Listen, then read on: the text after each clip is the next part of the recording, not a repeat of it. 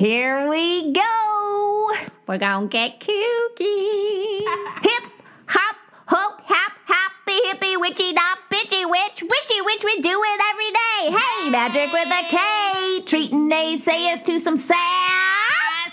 Teaching witch haters they can kiss our ass. We know as above, so below, so we go. To know, to dare, to will, to be. Shh.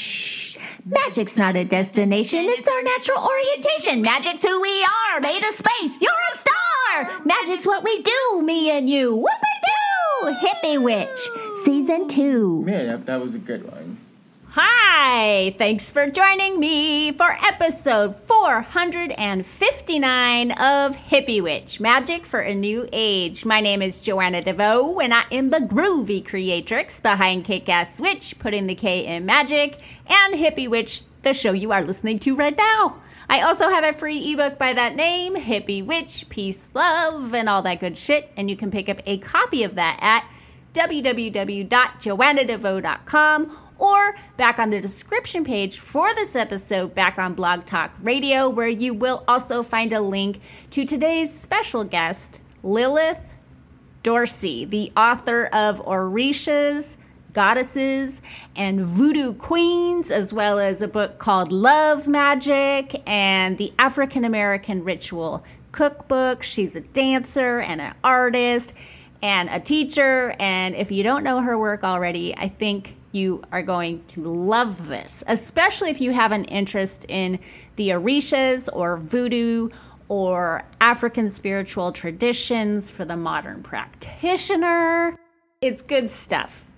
When I personally, a person who knows very, very little about voodoo, which this interview will soon reveal, when I think of voodoo, I think of two things. The first that comes to mind is the legendary New Orleans queen, voodoo queen, Marie Laveau. And if Marie Laveau intrigues you, you will be happy to know that she has her own section in Lilith's books, so definitely check that out.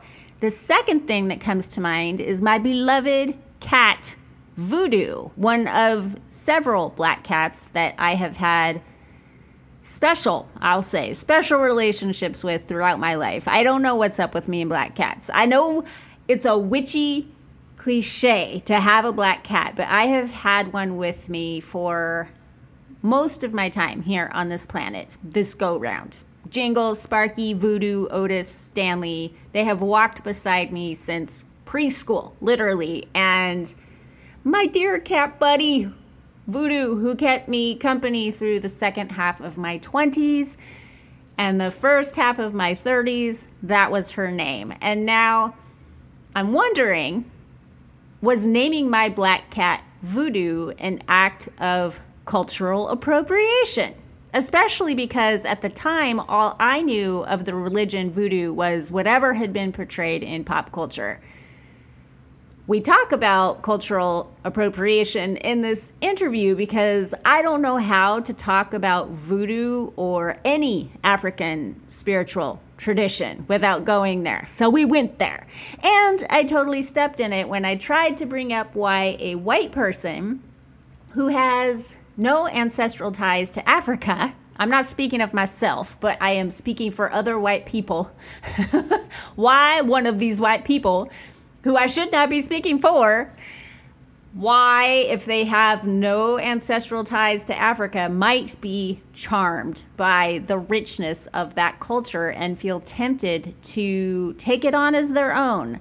I tried to explain to white splain. Oh my God, how do we stop the white splaining? I hate when I literally hear it coming out of my face. I tried to explain how many of us new agey types who left the Christianity we grew up in are prone to feeling a kind of spiritual homelessness. So when we see a culture with that depth and power and heritage, it's awfully appealing. And she replied with what was basically, Hello! Black people who are descended from enslaved Africans feel that way too. Maybe even more so, spiritually homeless. We literally cannot trace our roots back more than a few generations. She said it much more kindly than that, but that's how I interpreted it. So, noted. Noted. Never say that again. At least not in that way with white people centered in the story. And I think that's what many people are afraid of right now. People who are white and are pushing back on Black Lives Matter. I am not one of those people, so I'm just guessing here, but I think that they are afraid that they will no longer be centered in the story. And they're right. They won't be. Cis, straight, able bodied, white Christian people are slowly, horror of horrors, being replaced by people. Just people people of all colors and shapes and walks of life, a whole mix of people. And so there's a learning curve we're all going through now as a society. Some folks will go with it, excited to experience the change, and others will fight it tooth and nail. But here's a tip fighting is futile. It won't matter. You cannot stop this change. It is happening. This is the new way it is. And it's a beautiful thing. And hey, witches. if you've ever lamented the time that you have spent hiding your spirituality in the closet, or you're still living in the closet now, keep in mind Social justice for one is social justice for all. Getting hip to these changes now will be empowering for everyone, except those who deliberately oppress other people for profit. Those people are going to have to find new ways to get their thumb on top, and they probably will. But in the meantime, we all get to take a leap forward. And I believe that much of the change that is happening right now will last and that it will benefit our descendants. This is our time to become the kind of kick ass ancestors future generations can look back on with a smile. And I and I guess my brain wants to circle back to the word replaced. When I say cis, straight, able-bodied white Christian people are being replaced by just people, people of all colors and shapes and walks of life. I don't mean replaced as in there will be no more white people. I mean there will be white people, there will be black people, there will be gay people, there will be transgender people, there will be Asian people, there will be Indian people, there will be Native American people, there will be all different kinds of people centered in the stories that we are seeing in the media and in real life and in our everyday conversations. We are making this switch. It's not about down with Whitey. it's about, yay, we get to share this space with everyone. One of my favorite moments during this interview is when Lilith started talking about the Orishas because you can actually hear her light up. Like you just you can hear it coming through the microphone. Her passion is palpable. And it kept reminding me of this song, Ibeyi's River. I have that song on so many playlists. Do you know this song?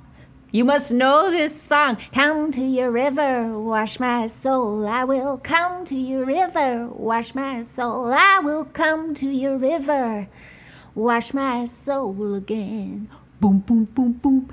Carry away my dead leaves, let me baptize my soul with the help of your water. Sink my pains and complaints, let the river take them, river drown them. Please say you know what I'm doing right now.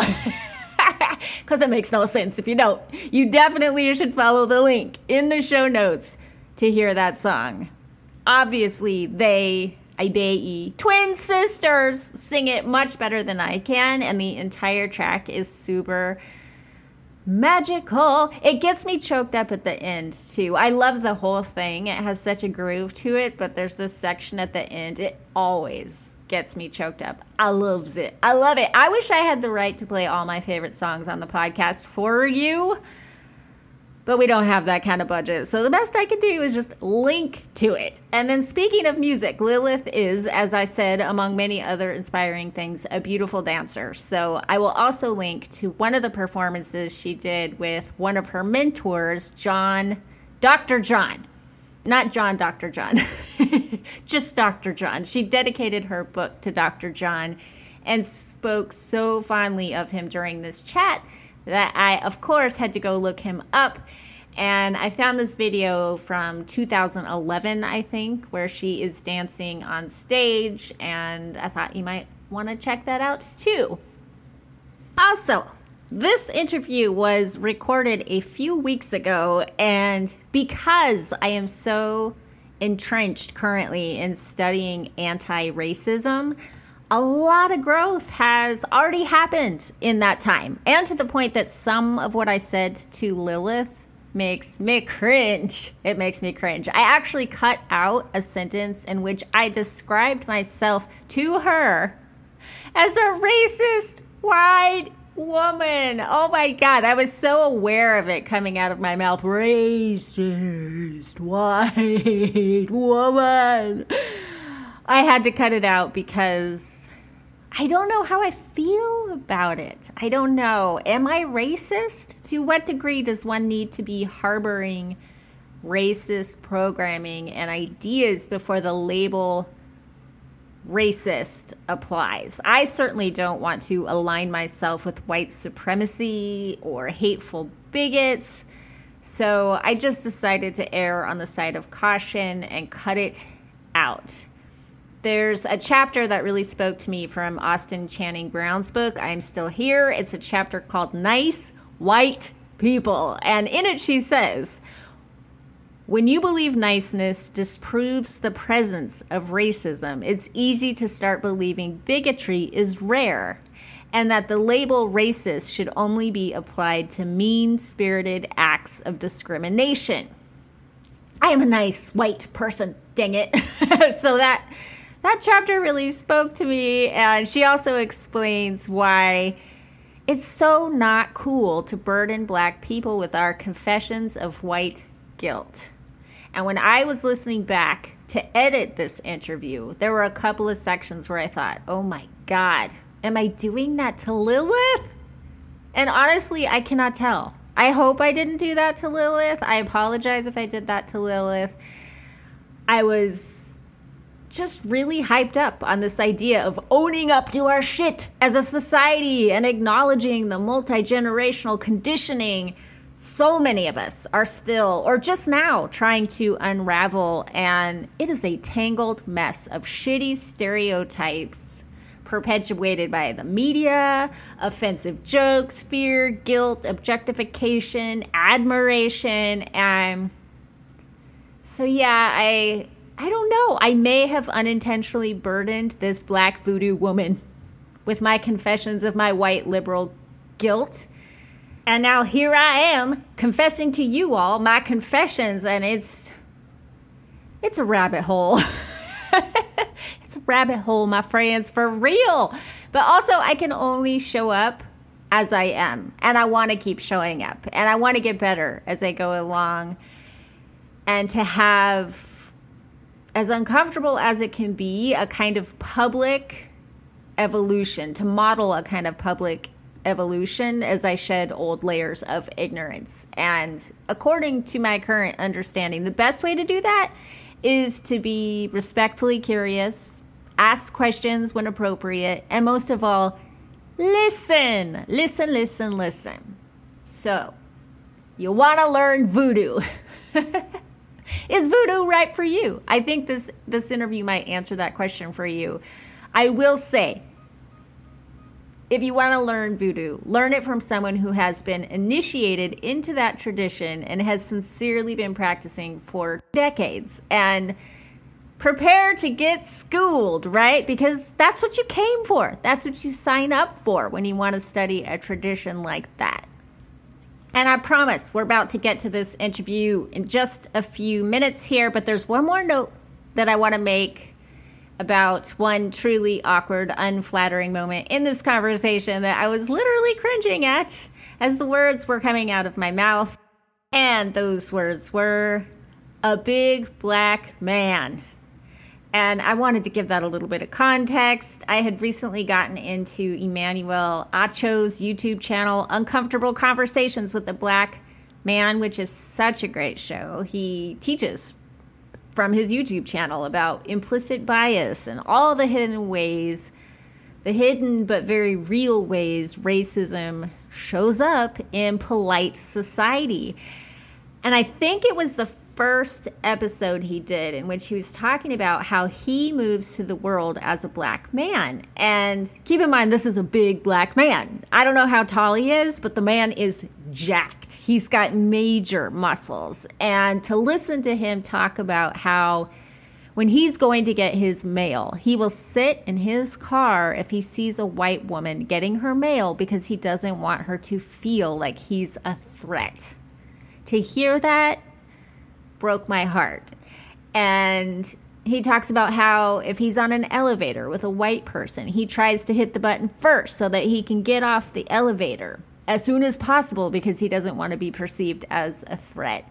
And I say it broke my heart, but he's not speaking about it from a victim point of view. He's just laying it out like matter of fact. This is what I do. This is how I move through the world. This is how I have to move through the world to feel safe. I proceed through life with caution when it comes to white people.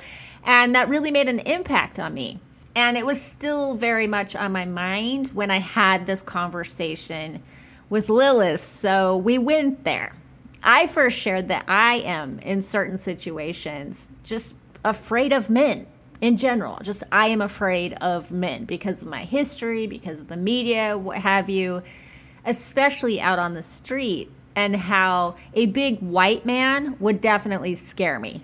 If if I I would cross the street if I saw him coming, especially if he had some kind of swagger going on.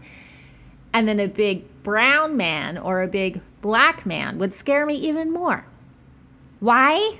Even without the swagger. Why is that? And then to layer fear on fear, I didn't say this to Lilith, but I'm saying it to you. I would be scared of offending him by crossing the street when I saw him coming because I am to some degree aware that racism is playing a part in that fear, and I wouldn't want him to think that I was crossing the street because of the color of his skin. Oh, it's exhausting. FYI, if you truly are scared of a random stranger approaching you in the street, cross to the other side. Don't try to be polite. You can investigate why you were scared later. And and then if you find out racism was the instigating factor, you can learn to recognize the way that that feels, like the thoughts that racism comes with so that you can then start to separate out that racist, fear based impulse from your true intuition. Intuition should always be followed. That's real guidance. But the trick is in learning to discern the voice of programmed fear from the voice of spirit. Lilith wrote an article a few years back called Voodoo, Beyonce, Racism, and Resistance. And I am going to link to that in the show notes too. All the links, all the links. I hope you'll check them out because I recommend reading that article to learn about the kind of weird under the radar bigotry that she had to deal with as an author when she was just trying to promote her book the African American Ritual Cookbook on social media. It's it's a little bit shocking. And I especially love the last line of that article because she refers to herself as an unapologetically black voodoo woman who fights, hopes, and prays for a better tomorrow. I love that. I, I feel like being unapologetically who you are is where it's at in terms of spiritual badassery and personal strength. So, without further fluff, here is an unapologetically black voodoo woman who fights, hopes, and prays for a better tomorrow. Hi, Lilith. Welcome to Hippie Witch. Hi, thank you for having me here. I'm excited to get to talk to you about your new book, Orishas, goddesses, and voodoo queens, and all the other amazing things that you have going on. I've never had someone on the show who specializes in the things that you specialize in. And some of it is intimidating to me. So I'm looking forward to getting hopefully some scoop on some terminology and practices for those of us who really don't understand for example, the difference between voodoo and hoodoo. That's one question that I have. But welcome. And is there anything you want to say just to get us started here? I just want to say you don't need to be intimidated. I'm an old hippie. I did Dead Tour for years, so you know I I'm easy to talk to, and I'm excited to talk about these topics. Oh, good! I'm I'm so excited. If you say the word hippie, I'm instantly more comfortable. yeah, yeah. Well, for me, I just am so curious specifically about some of the ter- terminology that you use, like African diasporic, for example. What does that mean? Okay, African diasporic is the people that left Africa, you know, so most of it was enforced through slavery and things like that. But, you know, it has to do with the religions as they're practiced outside of Africa because, you know, there's still different traditions going on in Africa that are similar, but here in, you know, America and, and the Caribbean and stuff like that, it definitely took on a slightly different character. So mm-hmm. that's what I talk about when I say Afro diaspora. But nobody knows what that means anymore. You're not in the minority.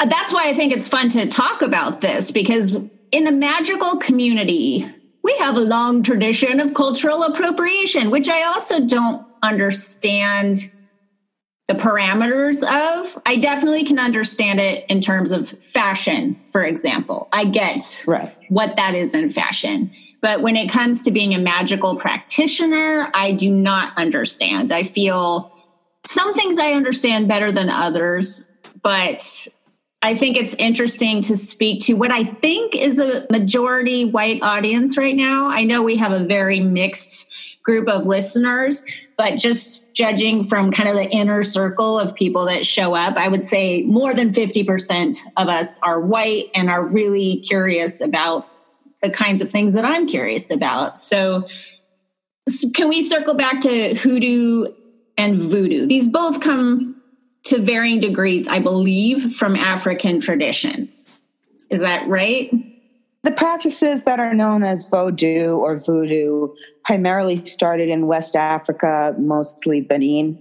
It's still practiced there today. Vodou was the variant that was practiced in Haiti.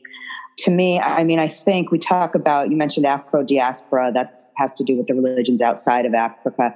A lot of people now explain them as African traditional religions would incorporate things like voodoo and hoodoo and stuff like that.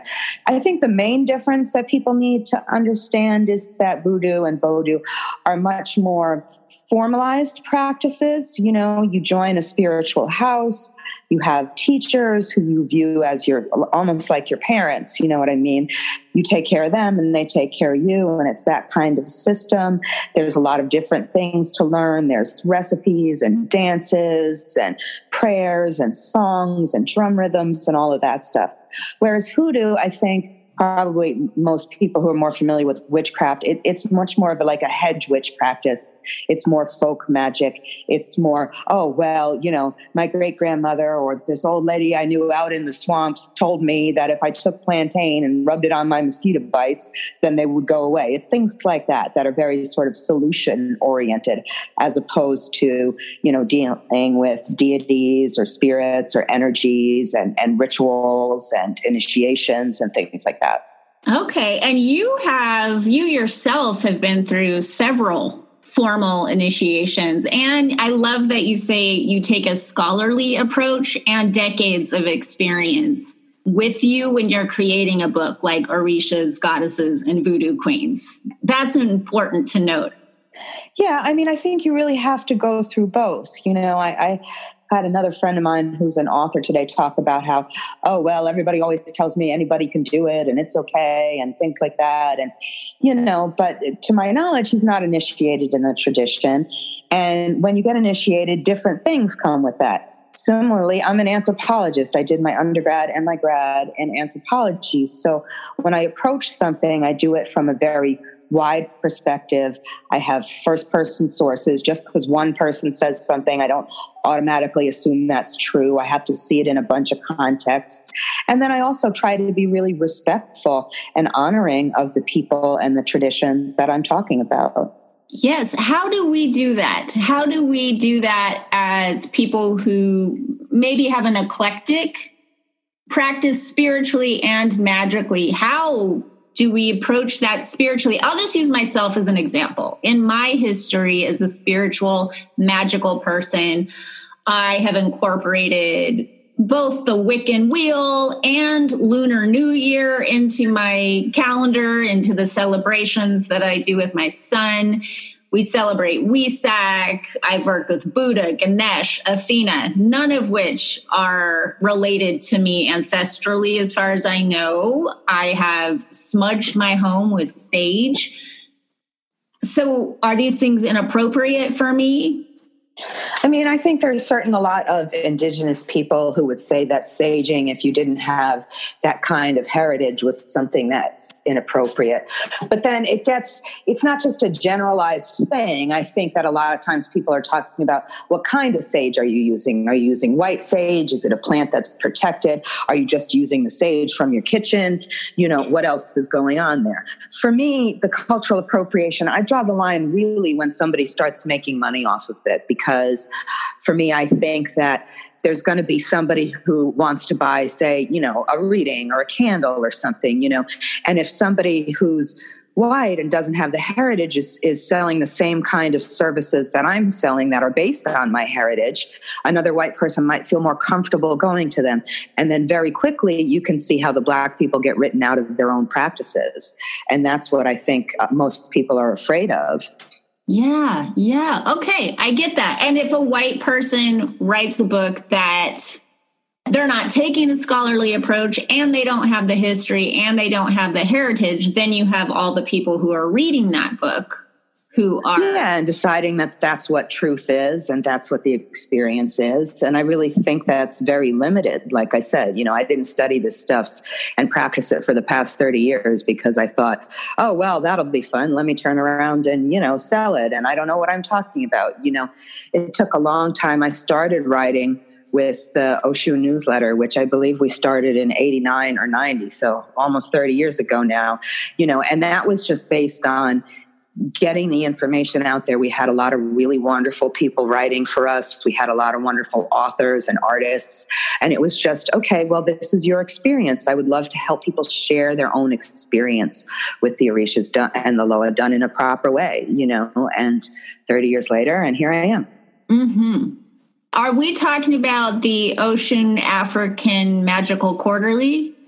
Yes, that was the newsletter I started, yeah, way back when.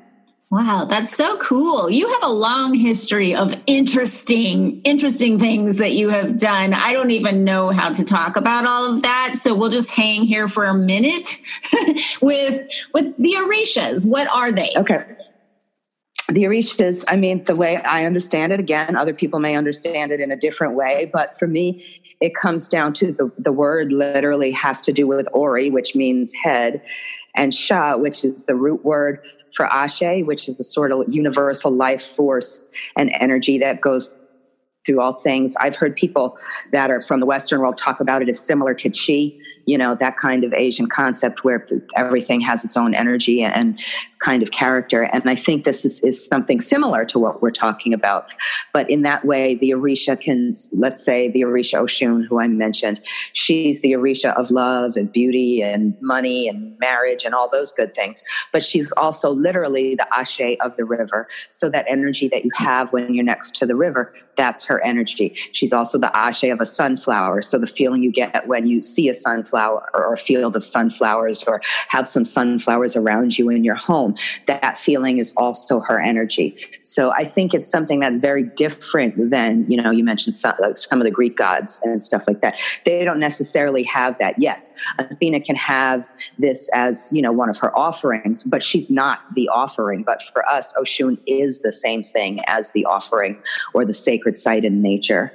Mm. Yes, when I was reading through your book too, I really enjoyed the elemental representation. I'm a person that struggles sometimes. It depends. Sometimes I struggle with like the anthropomorphism that happens because I I left my religion of Christianity in my late teens. I kind of had this attitude of like, why do I need another God? Why do I need another face of God?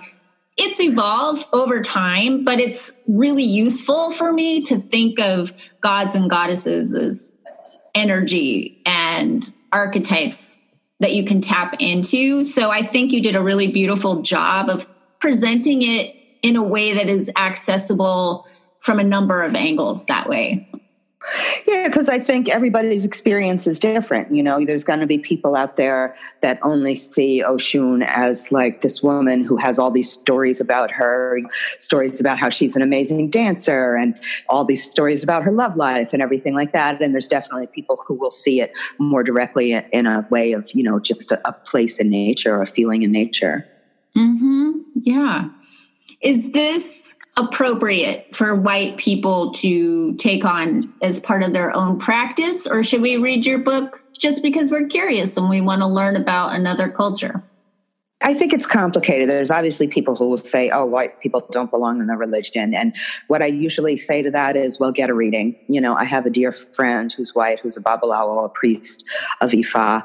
Actually have a couple. But, um, you know, they got the reading and the Orisha said this is how they were supposed to proceed, you know, so you never know what's going to happen. Uh, somebody else could go and sit down on the mat and get the reading and it could be no this isn't appropriate for you you know i have a friend who went to my priestess here in new orleans priestess miriam from the voodoo spiritual temple and she told her go away you're slavic you should do some slavic witchcraft and now she has the largest slavic witchcraft website out there so it's these kinds of things where you know it could be a yes it could be a no. I think that it's okay to go to the river and it's okay to try and feel the energy that you get there. That's very different than you turn around three days later or five days later and go and publish an ebook about it that you tell the people, you know, about your experiences with Oshun yes. because everybody should think you're so special. That's something that's totally different. I get a reputation as an angry priestess, and I, I don't mean to do that. I'm just saying that, you know, it's the reason it's not the same as the Greek goddess and goddesses is because we've had a continuous worship. So it's the same kind of thing where, okay, so for over 2,000 years, Oshun has been offered these herbs and these songs and these dances and these flowers and all of these things. And if you belong to a tradition and you belong to a spiritual house, then they'll teach you those things. And that's a lot easier than trying to make it up. And if you try and make it up, you might get some of it wrong because there are rights and wrongs in this tradition and you're tapping into all of that energy that history if if you approach it in the way that you're suggesting. Yeah. Yeah i think so. And i think that's a good thing. I mean I always equate it to cooking because I'm a big foodie. You know what I mean? And you could go in the kitchen, you could just create a recipe and it could taste delicious. Or you could create a recipe and you could decide salt was better than sugar and you didn't know the difference and it could taste like crap, you know? My daughter went to restaurant school. She went to an Ivy League restaurant school and she came home and she showed me how to cut an onion. Now I'm a good cook and my whole life up until then I was cutting an onion the wrong way. So now I know how to cut an onion. and it makes everything so much easier. You know, why why would you do that? Why would you make your life so much more difficult? You know, you don't need to necessarily smash this system because the system has a lot of good things in it. I love that you incorporate food into the book. There are recipes, and then you've also written, as far as I know, I think a couple of cookbooks. I know there's the African American Ritual Cookbook. Yes, that's my one that's just a straight up cookbook that people can get as an ebook that I did years ago because I kept making all this food for feasts and people were like, I want the recipe, I want the recipe. So I decided to just put some of the simple recipes that people could use in there. It's a short book. And then there's a lot of recipes in my book, Love Magic, a lot of aphrodisiac recipes that I put together. Yes, I definitely wanted to mention that too. It's a book of spells and potions and love magic for people listening is the title. The the African American ritual cookbook, I'm curious about the word ritual. Well, these, like I said, these were recipes that I had made for rituals and things like that. You know, there's traditional foods for the Orisha and the Loa and the ancestors, and I put those. You know, there's traditional heritage recipes from here in New Orleans that I put in there too, from other places in the world where people worship the Orisha and the Loa. So I kind of put all of that stuff in there because these were traditional recipes that were used by us. That is so cool. How far are you able to trace your, or are you able to trace your ancestry back? Well, it's really interesting. My aunt came and she joined my spiritual house maybe, I want to say probably three or four years ago. And it was so funny because I never met my great grandmother and my, my grandmother on that side of my when I was two, I think.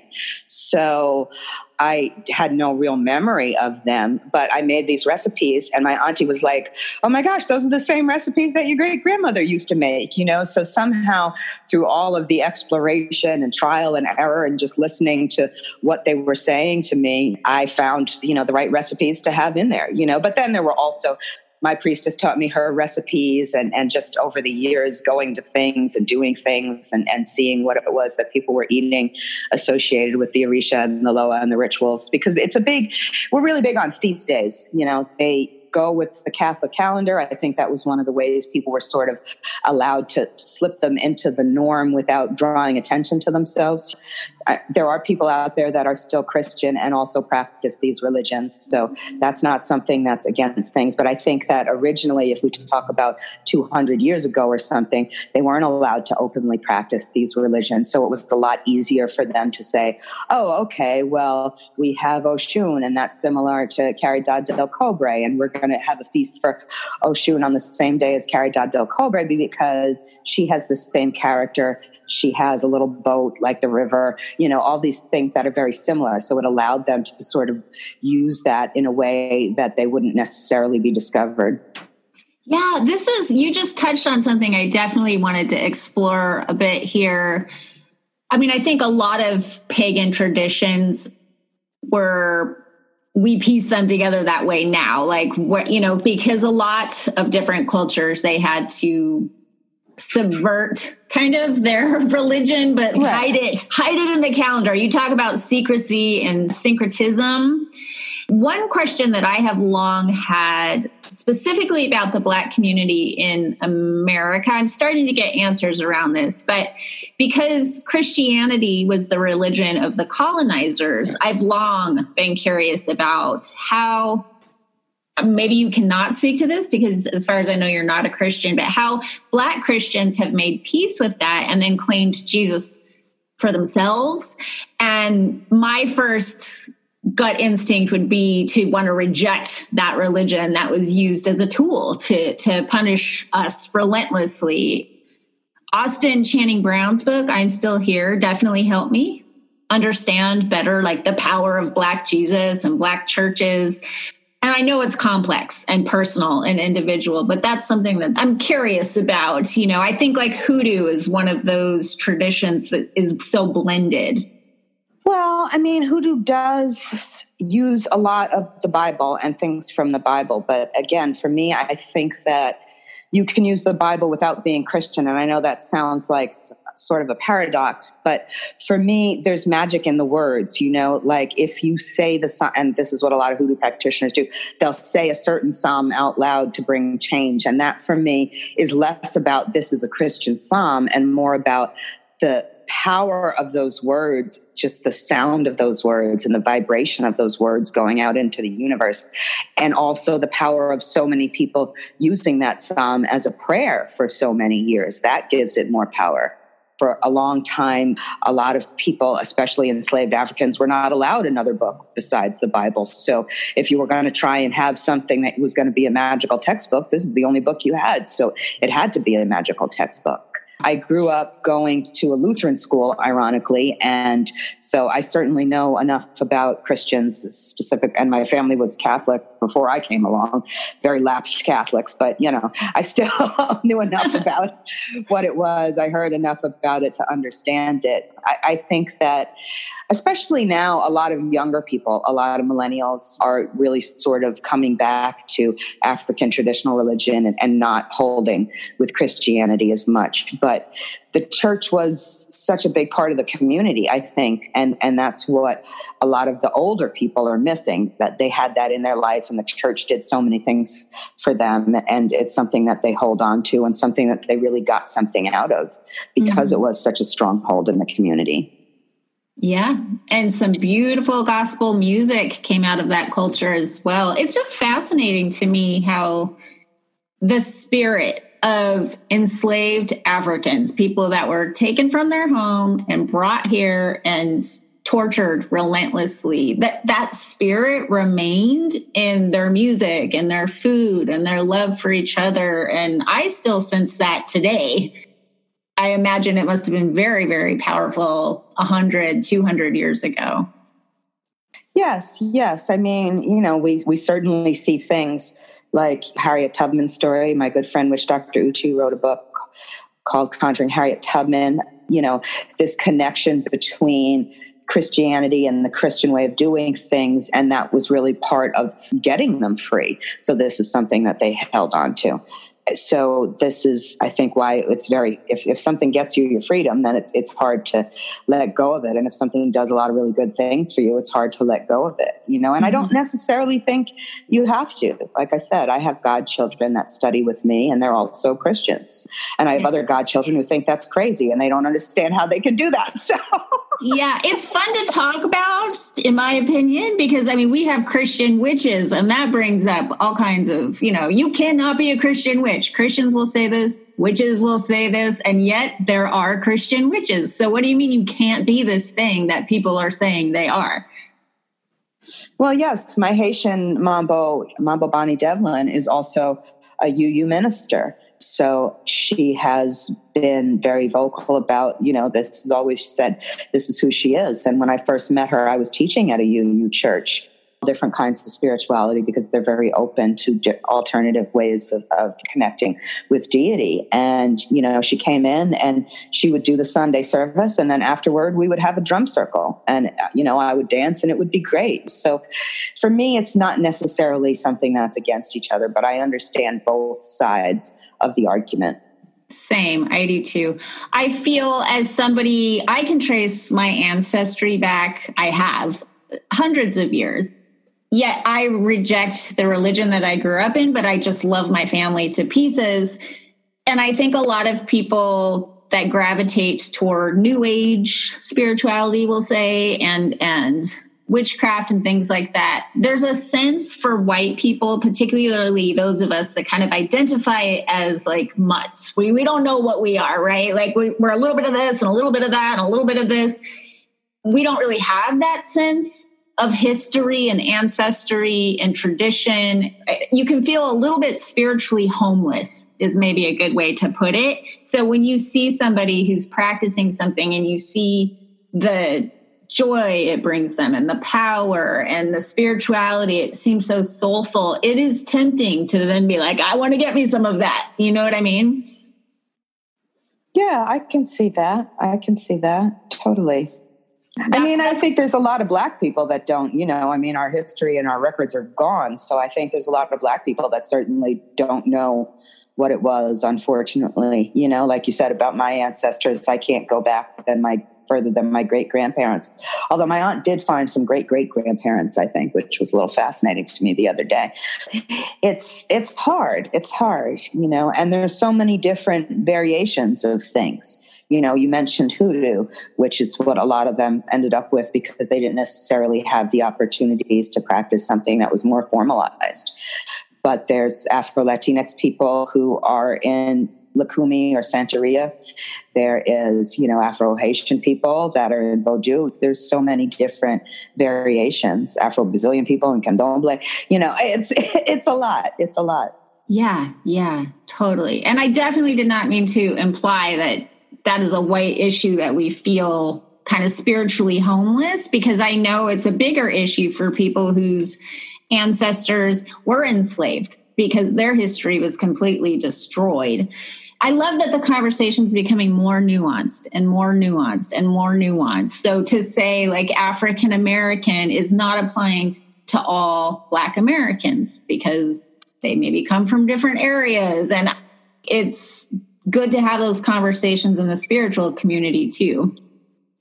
Yeah, I mean, I think it was something that people were afraid of, and so many of these issues about cultural appropriation and things like that have not been something that people really wanted to talk about, not talk about openly anyway, you know? Mm-hmm. Yeah. I think 2020 has been a year that has compelled a lot of people to feel humbled and grace, maybe is the best way I can say it. We're like, okay, I don't know. I'm definitely doing this wrong. Help me understand. I think a lot of us have that attitude of just listening and learning and asking questions and being willing to make a fool of yourself because we really want to know. And I'm loving those conversations.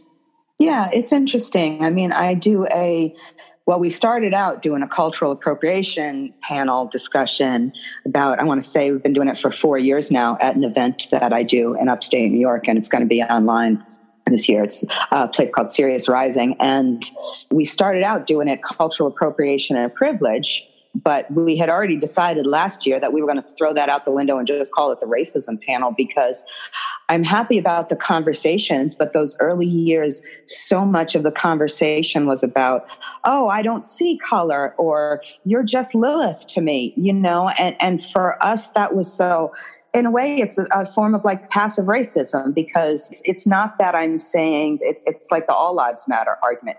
You know, it's not that I'm saying that you're not a person. It's that I'm saying I value being a black person and it's also dangerous to be a black person. So these two things are something that we never get to forget.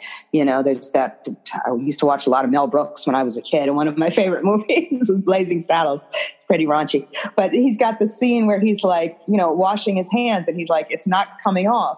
You know what I mean? It doesn't come off. We have our skin color no matter where I go, and that's always going to mean that I'm viewed in a different light. And and you know, I have to accept that, but I can also celebrate that I am resilient, like you mentioned, and and the people who came before me were strong enough and smart enough and resourceful enough to make sure I lived, you know, and I'm here today to talk to people about things. Yeah.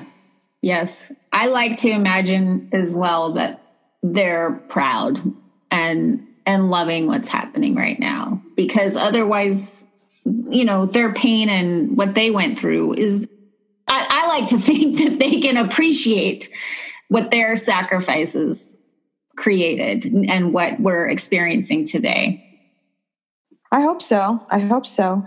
There's been all this talk lately about, you know, we are not our ancestors. Well, is that disrespectful? Isn't it disrespectful? And for me, the only reason I would say we're not our ancestors is because despite how crappy it is, and despite I still could get shot because you know, I give somebody a bad $20 bill, I still also had the opportunity to get my master's degree. I'm living in a house that I own, all of these things. I think it wasn't easy for me, but it would have been virtually impossible for my ancestors to do 100 years ago. Mm-hmm. Yeah. Yeah kind of bringing it back to the spiritual community, we have, I mean, an explosion. It's so cool to see of all these different traditions that you talk about being represented in places that they were not represented before. And I'm thinking of the Melanade Stand Tarot deck, of which you are the Hierophant card.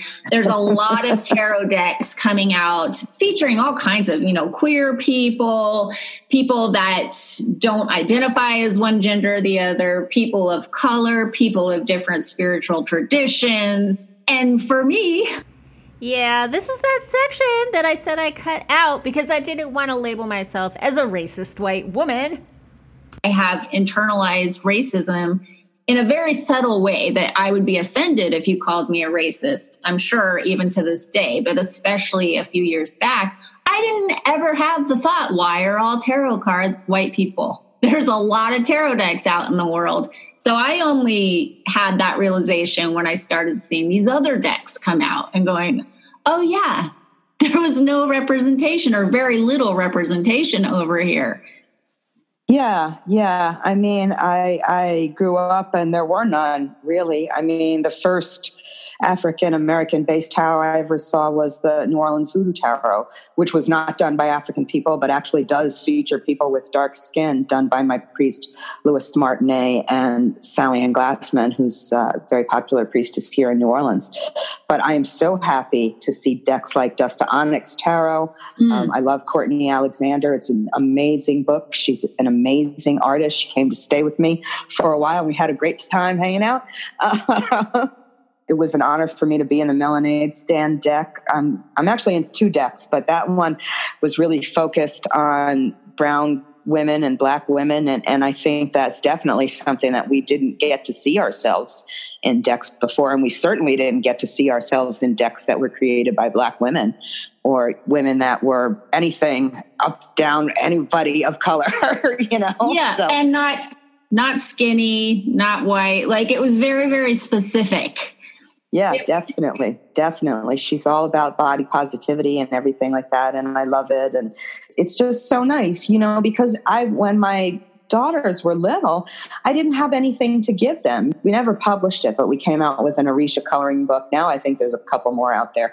But, uh, you know, I couldn't give them anything to play with. It was hard enough to find a black doll, you know. So I'm just so happy that little girls now can have these images and they can have something. I remember once I was showing a little girl that I was watching a statue of Oshun, Caridad del Cobre, and she was so used to the princesses that she saw in the Disney movies and stuff like that. She's like, "It's a Disney princess," you know. yeah. you know and i think that it's just yeah they are princesses and, and, queens and african queens and to see that in front of you and to have that image and know you look like that and you don't have to look like you know i grew up with cinderella and snow white. I ain't never going to look like that. So to have something that you know is beautiful and other people see is beautiful that looks like you is fantastic. Courtney alexander or another um, friend of mine, a black woman from the community, but she said, you know, tell black girls you like their hair. And I'm like, I always do tell them I like their hair. And then they tell me they like my hair back, which I just think is so special. I grew up with nobody liked my hair, you know, my nobody knew what to do with my hair. They chopped it off. It was just this thing of, you know, I mean, we still had laws in this country as of last year that you know, it made it illegal for a kid to go to school with their hair the way it comes out of their head. Like, what is this, you know? Yep. Yep. A lot of it is ignorance, I think, in terms of the general population. I think, was it Hair Love? Are you familiar? Oh, yeah, I've seen that. Yeah, yeah. It won an Oscar and it was beautiful. Yep. And it was really about black girls' hair and a dad's love. It was so beautiful. But I think we're in an education process. For me, it really started with, I think, fashion magazines because I love fashion and starting to see. I remember feeling very excited about it when it first started happening. And I still get a kick out of my magazines are filled with black and brown women looking beautiful and gorgeous. And now men are making their way into it. And I find it expands my own personal scope on what is beautiful it's a loving message for everyone, not just people that see themselves reflected in it, because it expands what beauty is. And, and, it shouldn't, maybe. I don't know if that, it doesn't matter if it should or shouldn't, because it does. Maybe that's what I mean. Well, yeah, definitely. You know, I mean, I've done a lot of media studies and things like that. And, and media is another thing that, you know, no, we shouldn't believe what we see on television or in a movie or in a fashion magazine, but we do. And just by virtue of exposure of it. And if we never see these things, it's not going to be something that we can identify with or explore or anything like that. So I'm happy that people are making different choices. You know, I think I saw the other day that they just put up a giant billboard in New York I think it was Calvin Klein did of a black trans person. So I'm like, yay, you know, like I never saw that. I grew up with, you know, Brooke Shields and like, you yeah. know, she turned sideways, she disappeared, you know, so that, that was what people were telling me. Yeah, yeah, it's a, it's pretty cool to see. I have to say, I want to talk about so many things with you because you have a fascinating history. You're an amazingly creative person, and I'm very curious about the choreography and dance, your filmmaking. Is there anything in particular that you want to talk about? Because I'm here for all of it. Well, I guess since we're talking about the book, I dedicated the book to Dr. John, the jazz musician, whose uh, real name is Mac Rebennack. Everybody called him Mac.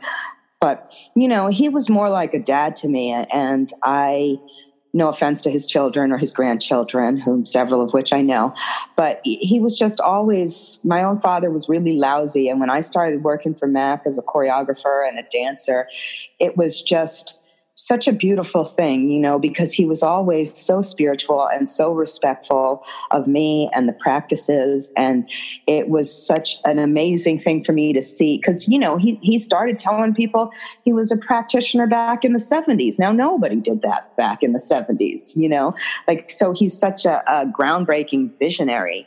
And when I came to work for him, he wanted me to do the voodoo dances for him that they used to do back in Marie Laveau's time. And I think that I got the gig because I said, well, they were dances that were for transformation and change, but they were also dances that were for resistance and revolution. You know, there's movements in it where you pretend to be soldiers and then you do this movement like you're chopping the heads off of the soldiers. So this was like, okay, you know, they knew that by watching this dance that we were going to go and try and escape that night or try and get rid of the bad police. And I think that this is something that today we realize we still have to do. So it was fascinating to me that I could do that and, and I could be up there. You know, we were at Bonnaroo and Jazz Fest and be able to do these things in front of thousands of people. That dedication is beautiful too. I loved it. Yeah, I miss him. I miss him. We just had the one year anniversary of his death on June 6th. So, but I got to go to his mural with a dear friend of mine who was very close to him and his granddaughter and, you know, lots of his friends and, and just sort of celebrate his life. It was really nice. Mm-hmm. What is a voodoo zombie silent rave? Oh, all right. So I I have to know. It's very important business, Lilith. We did. We had a voodoo zombie silent rave. Okay, so I mean, I, I think it was my commentary on so many times, you know, not just at pagan and witchcraft events, but everywhere we go, that we're in our own little world.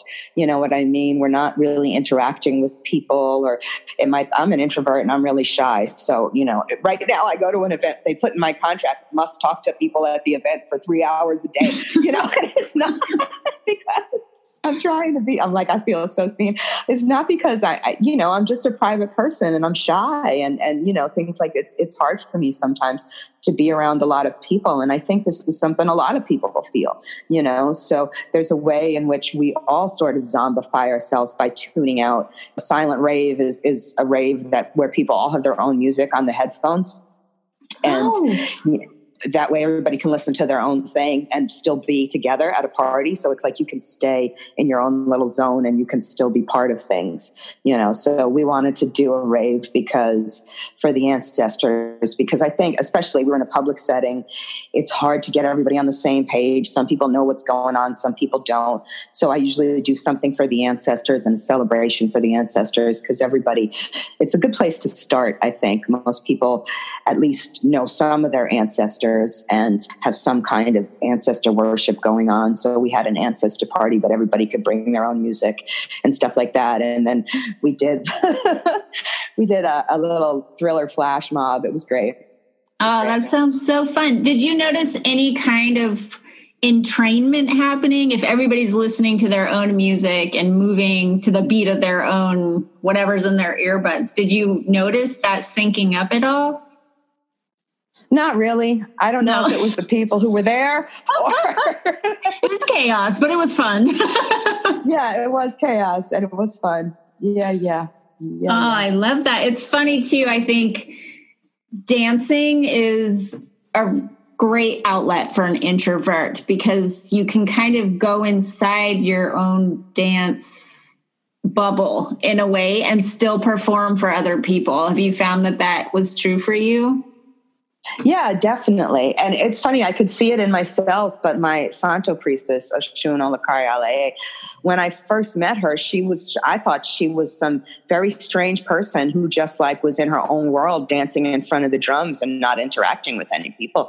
And I was like, well, I don't know if I like her. You know, I started to have this own narrative about who she was in my head. And when I finally talked to her, I learned she was the sweetest, kindest person, you know. And when I got to know her, I realized she has PTSD. I have PTSD. It's hard to relate to people that sometimes, you know, like you said, dance, they, they say that trauma and dance go hand in hand, literally. You know what I mean? Like if you've experienced any kind of trauma, dance is definitely something that's healing for people who have to experience that. So it was fascinating to me and it really was the, the, probably one of the biggest life lessons she taught me just that you know not to have those preconceived notions just because somebody was standing there and they were beautiful and they were dancing so lovely and they didn't really talk to me that it didn't mean they were a nasty person. They had their own thing going on you know and i'm sure i come across that way to people. People tell me they're nervous or about me or or whatever. They think i'm unapproachable or something you know and it's really probably because i'm shy or i'm having my own little PTSD moment or something that I'm not being like, hey, how are you? La, la, la. You know, yes. that's not how I am. yes, yes. I, my mom talks about that. She, which is funny because I see her as an extrovert, but she had a big scar wrapped around her face and head all through school, and it made her very self conscious and shy. And she's since outgrown that. But when she went back to high school reunions, people said they thought she was a snob, and it shocked her because that never even occurred to her. You know, she was just really yeah. shy and self conscious, but people thought she was aloof. Yep. Yep. That's what people think, you know. So, so yeah, if anybody sees me out there and I'm not extra, extra friendly, I apologize in advance.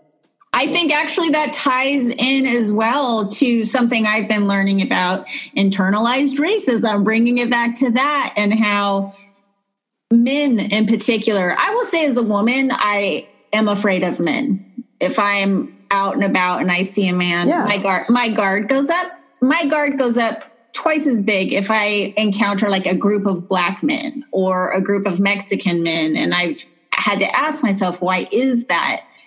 And it has a lot to do with the media. It has a lot to do with how they are portrayed. And so they're not allowed to be soft or gentle they have to put up a tough they have to protect themselves as well. I, I'm seeing like all the complicated layers of this that we're trying to unpack, and many people have been trying to unpack this for decades. But some of us are new to really, really, really going there in a serious way every day. I feel a lot of us really got to that point in 2020 where we're just like, this is our business, and we're going to make it our business, and we're going to figure this out. I'm really glad people are asking those questions to themselves and things like that, you know, because it is a different experience and it is something that people need to question themselves on it. I think too, you know, I mean, I'm not going to say if I see a bunch of I see a bunch of teenage boys, you know, making a lot of noise, I automatically have a reaction, no matter what color they are. Yeah. But, you know, that that's my own ageist thing, you know, and it's based on yes, it's based on the media, it's based on sociology that I know a pack of teenage boys is probably more likely to be a problem than a pack of old ladies. You know, I could outrun a pack of old ladies. Yeah. on a good day, you know. So yeah you know, and I'm not trying to make light of it. I'm just saying I think we all need to examine those assumptions that we make and, and what are we acting on. I had, and, this is just going to sound silly, but it's true. I used to have a big black Labrador dog, and when I was trying to find an apartment, people would say, "Oh, you have a big black dog," and people would get scared and uh, they wouldn't rent to me, you know. And I'd be walking down the street, and cops would undo the holster on their gun if they saw us coming. Now, anyone who's had a lab knows that they're the friendliest dogs ever. We used to call this dog the bottomless bottom. Anybody walked in, she'd show you their t- her tummy and roll over. and like, you know, but it's just what are people's conceptions of these things? You know what I mean? I see a big black man, I see a big black dog. What assumptions are people really going on, you know? And mm-hmm. and I mm-hmm. think unfortunately a lot of people suffer because of it. Oh, for sure. Yeah. I think about the work of being what would it be like to be a big black man walking down the street and the need you feel to make other people comfortable in your presence? That's extra work. And I think it's really important to think about these things because there is a natural fear. Yes, a pack of teenage boys can take me down if they want to in a way that a group of middle aged women could not. So I think there's what is appropriate fear and what is programmed fear. And how do you start to pull that apart? And what is based on your own experiences? If you have PTSD, you're going to bring a whole other layer to, you know, walk in the neighborhood this book is the subtitle for Orisha's Goddesses and Voodoo Queens is the divine feminine and the African religious traditions. And you talk a lot about the divine feminine. And I'm wondering how that ties into, or if it does, what we're talking about right now at all. I mean, I think so much of women's history was literally that history, not her story, not information that came from women about women that from that perspective. If we look throughout time, a lot of the information that was destroyed about these goddesses and things like that, a lot of things were suppressed and it's you know it's sad to me that this is what i got again when i was growing up that this is what was out there when my girls were young and i tried to give them positive information about oshun or Yemaya or any of the other female orishas so they could understand them better and they could understand their history and their heritage and their selves better. And, and there was nothing. And it made me really sad you know and i'm glad that there is more out there now. There are more resources. There are more things out there for people to find. And i just wanted to have the book out there specifically about african based gods and goddesses because there's so many books about, you know, oh, here's the encyclopedia of all the goddesses throughout time, you know, and you'll get like one line about the African ones and then three pages about Athena or yes. Isis or something like that, you yeah. know, so but sub-Saharan Africa, no, nothing, nothing at all. So I think that it's it's just I wanted to give them their space, and and you know the book could have been a hell of a lot longer, but I wanted to at least give people something that was in depth about them. A lot of the people too, like the the part about voodoo queens, I think a lot of lost, especially outside of very specific cultural areas. In the book, I talk about Queen Nanny, who a lot of Jamaicans, I mean, she's on the money in Jamaica, Nanny of the Maroons, but a lot of people outside of there don't know that there was this great female warrior who was in Jamaica that helped escape slaves and indigenous people and led revolts. And, you know, they say she shot bullets out of her tush. Like, she just, I love these stories. It's, it's just so amazing, you know, but I never grew up hearing about that. I would have loved to hear about that when I was a kid. Oh my gosh, I would have thought that was great. Yes, this is what I'm saying. It's expansive for everyone too. When you focus on the divine feminine, I've seen so many men gravitating toward goddesses. And it reminds me of what I was saying about as a white woman flipping through a fashion magazine, when I see a black woman represented as a picture of beauty, it expands my own reality, my own sense of what's be- beautiful. When I see someone write a book like you have written, and you're talking about the divine feminine, I feel like that's expansive for everyone. It's expansive for men too, to have a more complete picture of what divinity is. Well, yeah, when I was trying to market it, obviously I thought that, you know, women or, or, people who identify as women would be interested in it. But for me, it's it's also for anybody who has a woman as a partner or mother or a child or any of that, yes. you know, or who wants to recognize their own feminine side. You know, a lot of my god kids are LGBTQIA and, you know, they are, are on all sides of, of the spectrum of gender, you know, and I think that what we all embrace these goddesses in this way as being just part of what exists in the universe. Mm-hmm. And in a way that is respectful and beautiful. You yourself, you've been initiated in, am I getting this right? Haitian, is it Vodou? Vodou, Vodou yeah. Okay, so Haitian Vodou, New, New Orleans Voodoo, and Santeria. And you talk about Marie Laveau, these figures, the way they've been portrayed in the media is often scary. These are scary things. So it's great that somebody can come in and say, no, these are beautiful things to learn about. And I think that your work is having that effect as well. I hope so. That was my intention, that it didn't necessarily have to be scary.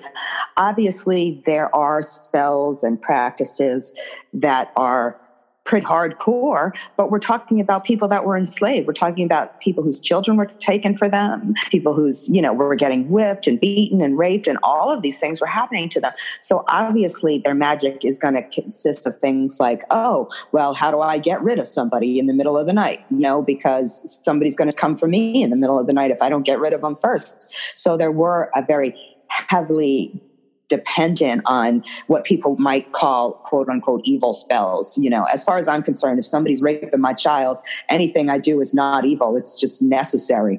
We're oh, really yes. at that point.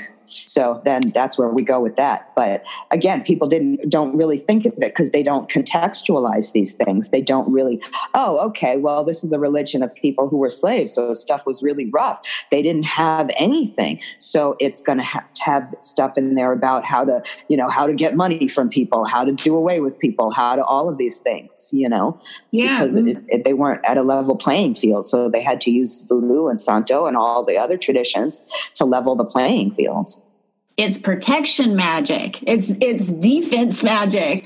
I literally have a quote right here on my computer that i have been just kind of staring at and thinking about. It's something malcolm x said. He said anytime anyone is enslaved or in any way deprived of his liberty, if that person is a human being, as far as I am concerned, he is justified to resort to whatever methods necessary to bring about his liberty again. And I think you completely just nailed it. If your child is being raped, you're going to do everything you can to put a stop to that and perhaps to put an end to the rapist's life. And I think everybody can understand that. Yeah, I think so. And I think that's one of the things that I've really been, I guess, excited to see about the Black Lives Matter movement that people sort of understand. First of all, I'm not calling them riots, I'm calling them economic redistribution events. Mm. And, you know, so people see the need for going out and economically redistributing and protesting and making these kinds of waves in whatever means necessary because things are so extreme, because you could die if you're a black man and you passed a bad $20 bill, or that poor boy who used to play the violin for the Oh. dogs in the shelter. You know, Elijah. It's just so Elijah sad. McClain. He has my heart. My son has autism. I know a lot of people who are different. I will say in a way that Elijah reminds me of, and that that just reinforced my commitment to being a part of Black Lives Matter as much as I can. And for me, that's mostly just amplifying other people's voices, but whoa, did that drive it home for me? Yeah, I mean, because you can see what if this was you know your son you know? And, and i think that's what people really need to think that no you're not a black person but if things were different it could be your son and it was somebody's son unfortunately. Oh yes. You know and for those of us who are black people it could be our kids or it could be our mother or our father i mean you know we've already had to endure a lot of this and, and we don't want it to continue. So there are people who are having extreme reactions to it. I don't necessarily agree 100% with every extreme reaction out there, but I understand how somebody could be driven to an extreme reaction under the circumstances. Yeah, people are angry or scared or both. Yeah, yeah, yeah. Oh, this was really good. Can you tell people your URL for people that are on the go? I'm going to link to everything, but just for anybody who's listening while they're driving. They can find me on my website, lilithdorsey.com, which is L I L I T H D O R S E Y.com. They can find me on social media Facebook, Twitter, Instagram. They can, I'm going to be doing a lot of events, so check out my website there. If somebody wants to book a reading, they can book that through my website. So, yeah, Definitely. Check out Love Magic. Check out Orisha's Goddesses and Voodoo Queens. Check out the African American Ritual Cookbook. You say that's available in ebook only now? Yes. Okay. That's when I can feel like people might want to go check out too. So if I can if I can get a link to that, I will link to that also. Cool. Yeah. So I always end by asking what is one tip that you have for creating the kick ass life of your dreams, preferably maybe involving magic or spirituality of some kind? Well, you kind of touched on it before protection magic. You know, I think that if your protection magic is solid, then you'll have what you need to get through and live a decent life. You know, it, I don't think anybody can get rid of all tragedy or trauma or problems with magic in all circumstances. But if you protect yourself well, you'll have the resources and the foundation to get everything done that you need. Yeah, and to move about freely in your life. To me, it's yeah. about it's about being able to live your life, whatever you need to feel protected, so you can go about your day and not hide. Yeah, yeah, yeah. This was wonderful. Thank you so much for taking the time. Thank you for having me on. It was great. And that is my interview with Lilith Dorsey, the author of Orishas, Goddesses, and Voodoo Queens. If you like this, go look at the show notes, check out all the links. I should have maybe given you a heads up that the sound is wonky again. It's my microphone. I don't know what is going on with my microphone, but it like crackles in my ear in a way that makes it sound like I might electrocute myself at any second. so I'm just very, very still. But right before the interview, we recorded actually just the first little section of the interview, and then it was like all this static. And I was like, "Oh, I'm sorry. I I need to fix this. I don't know what's wrong with my my mic." And then it just kind of kept messing around, so I just unplugged the thing. I just unplugged it and we started over, and that's why there's a big distinction between me welcoming her onto the show and then the actual interview. I hope I don't have to buy a new microphone. I think I just need to unplug everything and clean it and put it all back together. Maybe there's some dust in there, fingers crossed. I don't know. But hopefully you enjoyed the interview anyway. I hope all is well in your world. Until we meet again, much love to you. Peace.